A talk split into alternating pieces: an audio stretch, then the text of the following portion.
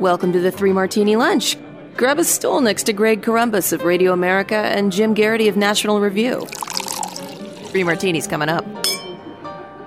It is Monday. Glad you're with us for a start of a brand new week here on the Three Martini Lunch. Your stool is waiting. Go ahead and grab it. We actually have a good martini today. Didn't have a lot of those last week, but good, bad, and crazy today. We're brought to you today by ExpressVPN, and you can visit our special link at expressvpn.com slash martini, and you can get an extra three months free on a one-year package. expressvpn.com slash martini. Much more on that in just a moment. Jim let's start with our good martini. And we kind of talked about this uh, a couple of weeks back with dr phil and dr oz and we kind of even threw dr drew in there. Got a bit of feedback and a decent amount of pushback actually from some listeners who first of all pointed out that dr drew actually is an md and then uh, uh, also to some extent defended the, the comments that uh, we were not exactly fans of well uh, howard kurtz has now uh, essentially sided with you on this jim and uh, here's what he had to say in part about these TV doctors weighing in on the coronavirus crisis on yesterday's edition of Media Buzz on the Fox News channel. Dr. Oz said on Fox that we should reopen the schools. Schools are a very appetizing opportunity. Uh, I just saw a nice piece in the Lancet arguing that the opening of schools may only cost us 2 to 3 percent in terms of total mortality. Only 2 to 3 percent more people would die? Dr. Mehmet Oz soon apologized. I've realized my comments on risks around opening schools have confused and upset people, which was never my intention. I misspoke. Dr. Phil, in a separate Fox appearance, minimized the impact of the virus. The fact of the matter is, we have people dying. 45,000 people a year die from automobile accidents, 480,000 from cigarettes, 360,000 a year from swimming pools, but we don't shut the country down for that. But Dr. Phil McGraw later said he used the wrong statistics for swimming pool fatalities and recognizes the other risks are not contagious. They're probably not good examples. Uh, I probably could have used better examples about that. Oh, and by the way, I misspoke about drowning deaths. If you didn't like my choice of words, uh, apologize for that. Personally, I'd rather hear from medical doctors who actually know something about infectious diseases. So, Jimmy's basically saying that the TV doctors who should be on TV during a time like this are the ones who actually know about infectious diseases. I don't know if this will be another controversial take or not, but I think he's probably right.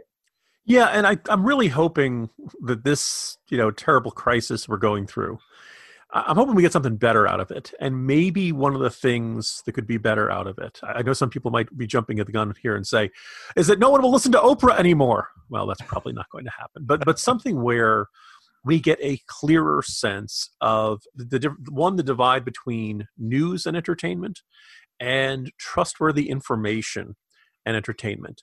Um, look, I think it's safe to say that you know there, there's a spectrum of daytime talk talk shows. Uh, you weren't tuning in to Jerry Springer for health advice. At least I hope you weren't. Although he was the mayor of Cincinnati at one point. Cincinnati, what were you thinking? Um, but but the idea that, that these folks have turned into um, because Oprah was kind of the universal best friend of so many viewers for all those years, that people began to believe that the people she had as regular guests were people who they could trust, uh, Dr. Phil and Dr. Oz and all that sort of stuff. And I think the traits that make someone good on television, that make them entertaining, that make them a lot of fun to watch, uh, probably do not necessarily translate to emergency management probably do not translate to uh, having a cool head in a crisis. And I think the other thing is that a person with real responsibility who doesn't know the answer, you know, the responsible thing to do is to say, I don't know the answer. On television, in fact, I've heard other pundits say this specifically, you're never supposed to say that you don't know the answer. Uh, someone once said that they were on one of the uh, big cable network shows and they were asked a question. And they said, I don't know. And the host turned to them during commercial break and said, Never say that again on my program. I'll let you guess who. Don't know, don't know if that story I heard was supposed to be repeated. But as I so, but as I'm going through all this stuff, when Dr. Oz says, you know, if you're really concerned about getting throat, throat cancer, you should eat more rutabagas. The worst case scenario is that you eat a lot of rutabagas and it doesn't really do anything for you. Um, and your, you know, your, your, your dietary might be a little thrown out, but it's probably not going to kill you or anything like that as this health thing came along, health problem came along, we got these reports out of, of out of China, and if people started being afraid of this coming here, the right thing to do would be for Dr. Phil to say, "I'm a psychiatrist. I don't know the first thing about virology. you listen to me. How's that working out for you? Um, and you know, to, to acknowledge it. Uh, I believe Oz is a gastroenterologist, or, or he's an in, internal medicine, uh, and uh, uh Dr. Uh, Drew, who I generally like, but who's a therapist. He's a he's you know specializes in addictions and, and things like that. These are not people who know the first thing about virology, and yet they went out in front of the cameras and made these utterly confident statements about how the media was overhyping it or, or this, that, and the other thing. Um, it really I, th- I, again i don't think that these guys need to be locked up in stocks and for us to hurl rotten fruit at them. I just think that we need to make it okay for people to say i don't know the answer to that question. You really should ask someone who knows better than i do. And i don't know whether it's ego i don't know whether it's narcissism i don't know whether it's a, a fear that they'll lose their spot on oprah's couch and that they won't be as famous and they won't be as big a deal. Um, look when you don't when you don't acknowledge what you don't know you end up with terrible terrible consequences. So i, I say kudos to uh, howard kurtz for calling this out um, and i th- hope that this is a kind of a lasting change in our media environment where we stop listening to people because they're entertaining and we start li- you know look you can have entertaining pundits you know yelling on all kinds of topics. That's not that's fine. I'm not saying you know every last bit of uh, uh, you know, uh, of of daytime television and every every person on the you know the the couch of Ellen has to you know be fact checked like uh, you know like a politician's speech.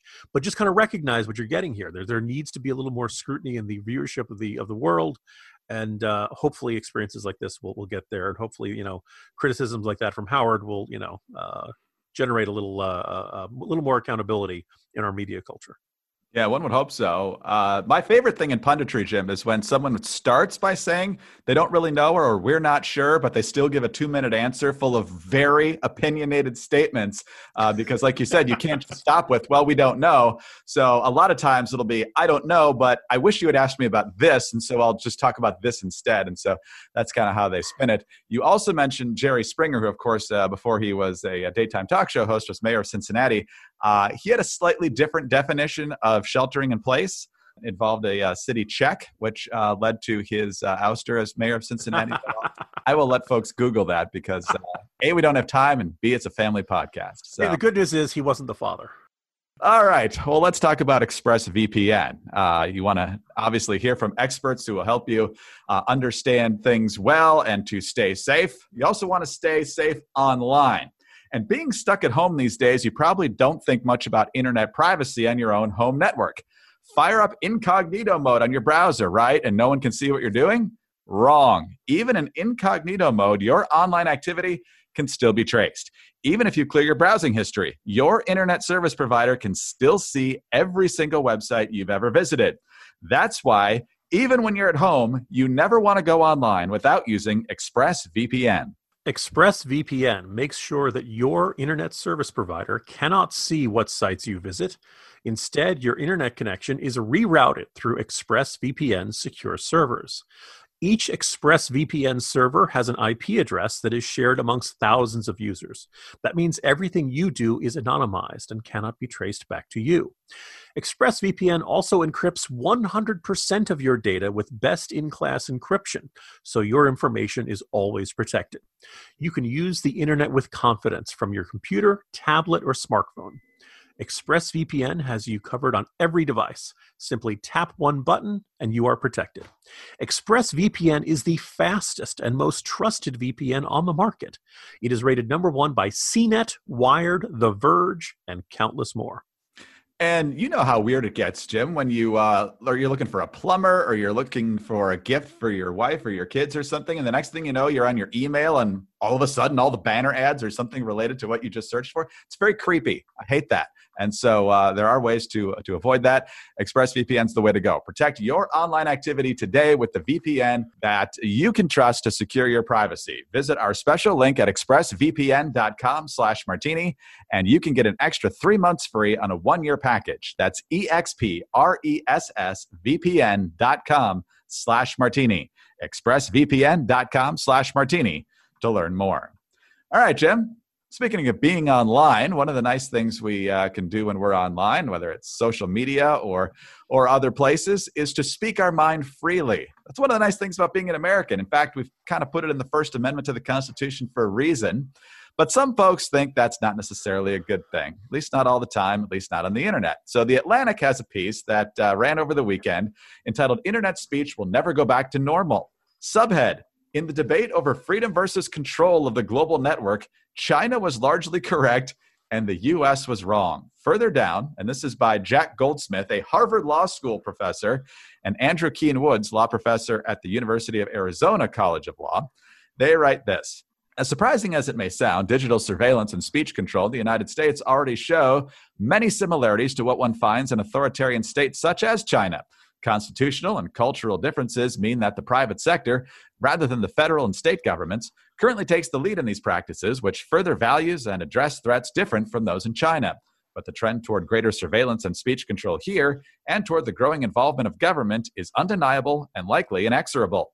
Here we go. In the great debate of the past two decades about freedom versus control of the network, China was largely right and the United States was largely wrong. Significant monitoring and speech control are inevitable components of a mature and flourishing internet, and governments must play a large role in these practices to ensure that the internet is compatible with a society's norms and values. And so, Jim, we've just been having this huge debate about some governors' restrictions, Michigan in particular, but other places as well. Uh, you know, does the Bill of Rights take a holiday when we have an emergency? And when it comes to internet speech, these law school professors, who you would assume study the Constitution, say, you know what? This is a good time to point out that we shouldn't have as much free speech. Yeah. Uh, when I first saw this, and particularly that headline, in the debate over freedom versus control over the global network, China was largely correct and the US was wrong. My first thought was, oh, this is one of those advertising supplements that the Chinese uh, state-run media chooses to buy. They used to do this in the uh, in the Washington Post, in I think the Washington Times periodically, although they were much more aligned aligned with uh, Taiwan. Um, and it would be, you know, basically Chinese propaganda, but the check cleared, and you know, it was a separate section. It was a special advertising section. Is what it may have looked like a news report. And after a while, the pressure on these newspapers, they stopped doing it. They realized, okay, this is making us look ridiculous. Um, but no, and this is Jack Goldsmith, Harvard Law School professor. You know, these are folks who are not necessarily seen as Chinese mouthpieces, at least until a day or two ago, um, and who are who were kind of respected. And you know, folks in the conservative circles were, were buzzing about this this weekend. Basically, all comments in the vein of like, "I thought this guy was sane." Um, and now he's not. And I, I think what's there are a couple interesting things that jump out about this. The first is, even if you believe this, is this the right moment to make this argument when we know that China has effectively lied about the this outbreak, hid the evidence from the world, lied to the World Health Organization? Either you know the World Health Organization, in your minds, either went along with it completely willingly or utterly obliviously with their lies. Um, the World Health Organization refused to recognize Taiwan directly because of, of pressure from China. Um, and as I wrote at great length in today's Morning Jolt, China has been shipping faulty uh, medical equipment, faulty tests, the tests that can't detect, you know, tell the difference between positive and negative, uh, masks, and all kinds of personal protective equipment that have just been garbage. I added up all the reports. I got more than 10 million pieces of equipment that did not work as ad- they were supposed to. Um, sent all around the world from China. This is really a bad time to come out and say, hey, China was right and the US was wrong. Um, the second thing that kind of jumps out about this is that, as you said, this is these are law professors who who basically like it's not they don't know about the First Amendment. Obviously, they do. They've concluded we don't need it anymore. They have concluded that the fear of misinformation on the internet is so damaging uh, that it's time for us to start adopting these sorts of restrictions and times where the government can come in and say, no, you can't write that on the internet. And a widely cited example, it's not quite the government, but uh, YouTube has said that they're not going to take out, they're not going to allow anything that disagrees with the recommendations from the World Health Organization on its website. I find this a really unwise course of action when the World Health Organization spent a couple weeks echoing the Chinese line that this was not could not be done from person to person. Greg, didn't we spend a few weeks of this crisis people insisting that masks didn't do any good? Sure. And I started thinking, are doctors wearing them for decoration? Why do you think people wear them if they don't now maybe they don't wear maybe they don't give perfect protection right? You know you there's always that possibility you know the average public person in the public is probably going to wear them imperfectly. It's not going to be completely sealed around the chin or the, the sides of the face you know but the, the the message of most people who study these sorts of things. So look when you're you know, when you're wearing a mask, everything you're exhaling sticks near you, particularly the the you know mo- little droplets of moisture that could be carrying the virus. And if you're wearing it, you're much less likely to inhale it from somebody else. Maybe not 100%, but it's going to greatly reduce it. But for a couple weeks, the experts like, oh, you silly peons, of course you don't need masks, right? We have a lot of poser, you know, uh, even Anthony Fauci, uh, came out and said he didn't think that this was going to be coming to the United States in the first couple of weeks of this crisis based on the reports in China. Right? Experts can be wrong. But we talked about in that last part, Martini, the idea of well, based on what I know, this is what I you know this is what I think. However, I could you know we could learn more, and this would alter the way I see this. This is one of the reasons why you know the idea of you know we're not going to allow you to disagree with this particular authority is a dangerous rule to put down. Uh, and then this is let's this is the Atlantic is owned by the widow of Steve Jobs. Steve Jobs made all of his money through Apple. Apple is obviously heavily dependent on China. This is not the first article in the Atlantic that has really done kid gloves treatment on the Chinese government. A lot of people think that this is you know wonder how much the mentality of what is good for the bottom line of the owners of the Atlantic how much that influences the editorial decisions and what what appears in its pages. Uh, I'd like to talk to another expert about this, Greg, but Kevin Williamson was not available for comment. so this is probably a, factor of both here, but we've seen so much mainstream media defense of China here. Is it because, as we've just described with the Atlantic, and I think we talked at one point about Comcast and NBC heavily invested in China, or is it just the fact that, well, Trump is blaming the virus on China, and if we defend China, we're somehow de facto going after Trump? Yeah, okay. I think that latter factor is definitely a factor in this in some way. Uh, this idea of, look, even if China's guilty, we can't do anything that could, you know, sound like we're agreeing with Trump, because as we all know, Trump is always wrong about everything, and we cannot possibly ever acknowledge that he's got a point here at all couple weeks ago, uh, Larry O'Connor, who's on WMAL and one of the stations out in Los Angeles, uh, was kind enough, had me on, did an interview to talk about, you know, said how much he enjoyed my local reporting. And he, he asked a very fair question, which is like, Jim, why are you the one doing this? And Greg, I got to tell you, I have no idea. I'm just some guy who can't even leave his house these days, right? I'm, I'm not an expert foreign correspondent. I don't have any great connections in the Chinese. Everything I'm doing is going from the internet looking at international reporting, looking at documents, and you know if they're in Chinese, I got to run them through Google Translate. I don't speak all the Chinese I know. I learned from Firefly. Okay. um, but from that, I've learned a heck of a lot of information about how things work in China, and all the information that you know suggests the possibility of a lab accident and all the different ways in which they were uh, insisting it was not contagious uh, when it you know when, when doctors on the ground in Wuhan knew that it was everything I'm doing could be done by the Associated Press or the New York Times or the Washington Post or CNN or any of these big institutions. And by the way, some of them have done some good reporting. Greg, I periodically wonder because I'm not in China, I have no particular interest in staying on the good side of the Chinese government. They can't revoke my visa, uh, they can't expel me from the country. As far as I know, they can't threaten any of my you know loved ones. Uh, I mean, they could always try to Jack Bauer me. And then when you, you log in one day to do this podcast, I'm not there and I don't come back until next season. But by and large, I think the single clearest reason is that National Review is not owned by anybody else. We are National Review Incorporated. We are now an intentional nonprofit after being an unintentional nonprofit for much of our history. and there is no, you know, oh, this this is going to hurt our sales in the Chinese market. I'm surprised National Review isn't banned in China. I, I, you probably have to smuggle it in if it's there. So suspect we have subscribers in Taiwan though. But the thing is that there's nobody above me saying, Jim, you can't write that. It's gonna it's gonna ruin the sales of Rich Lowry bobbleheads in the uh, in in the Beijing stores. Uh, you know, as we saw with the NBA, you know, guys who will be extremely outspoken about everything under the sun will suddenly say, "Oh, it's so complicated. I, I can't tell whether the the cops in Hong Kong who are beating people are right." Or whether the people who are being beaten are right. It's so complicated and exotic, almost an inscrutable Asian culture, Greg.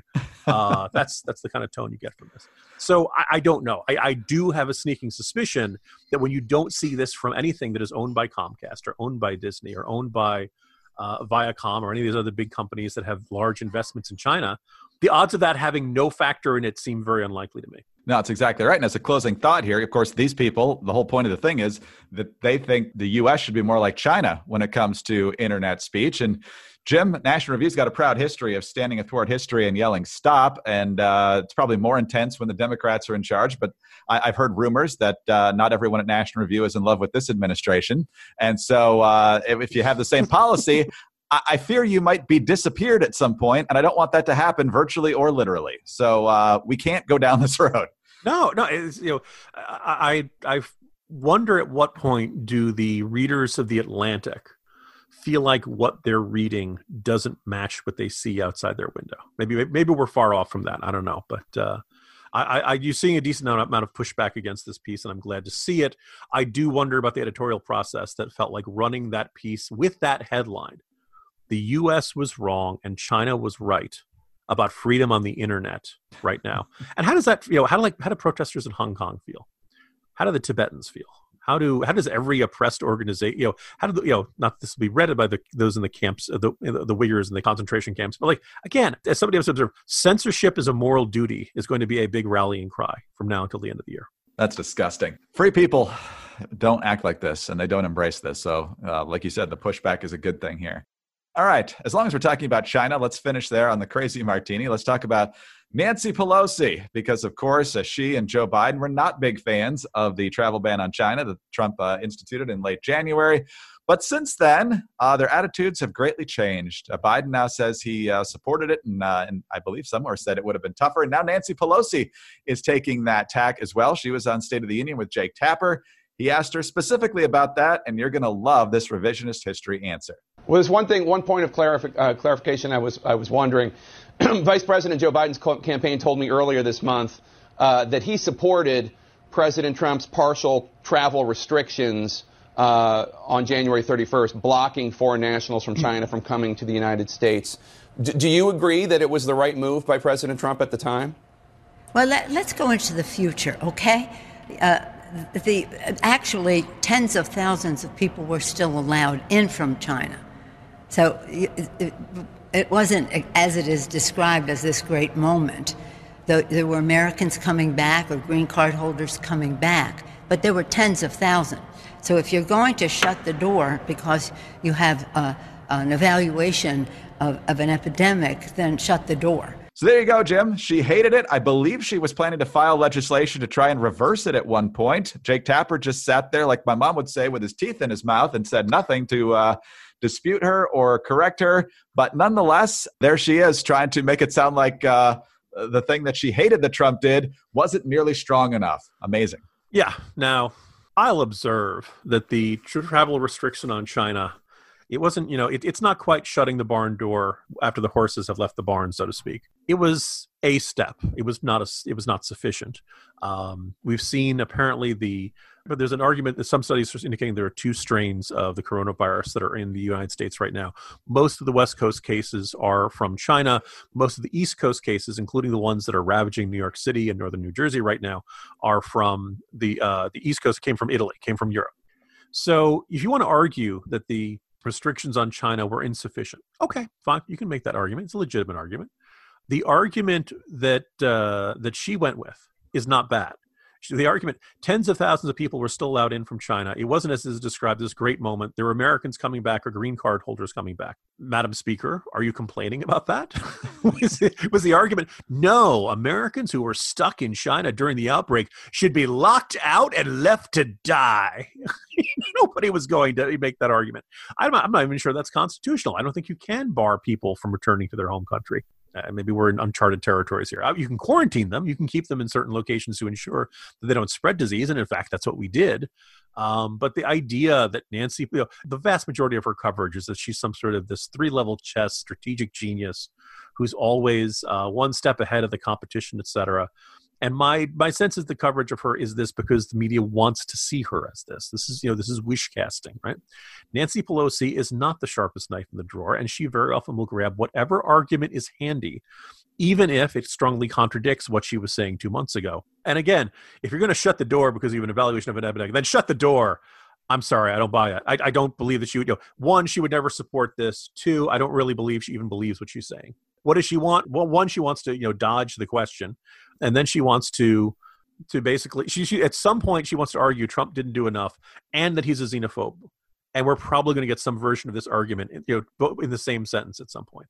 Um, she makes it up as she goes along. She's improvising, and I'll make an observation since I know there are some folks out there who uh, on, who listen to this podcast on a regular basis who think I'm too tough on the president or too, too critical of the president. By the way, there's a guy out there on Ricochet named Terrace who writes that Jim Geraghty is wrong about everything.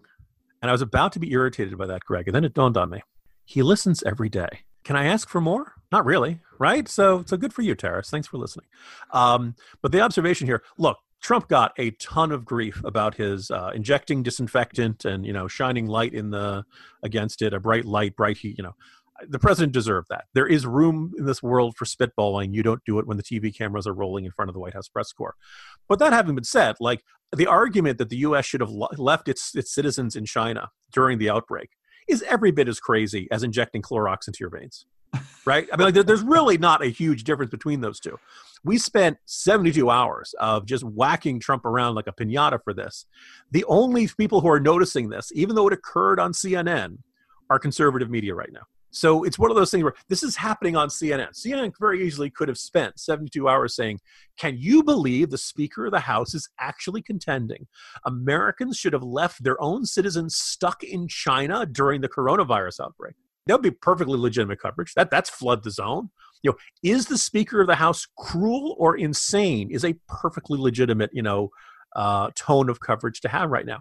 The moment people this she said this, this is whoosh, it disappeared from the news environment because it reveals the fact that Nancy Pelosi is either cruel or insane, or in my suspi- in my you know strong suspicion, she just says whatever sounds good at any particular moment and doesn't really think through the ramifications. And Jake Tapper did nothing. I mean, yeah, uh, that, you know, just no correction whatsoever. Yeah, heck of a job, Jake. Yeah. HBO's making a movie out of his novel, so he's he's probably thinking he's probably casting in his head during that.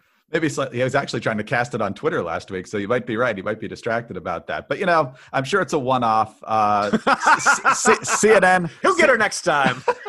CNN. CNN ignoring news that came from CNN is uh, that never happens. Oh wait, it's happened a lot in the last few days. But anyway, Jim, we'll call it there. See you tomorrow. See you tomorrow, Greg.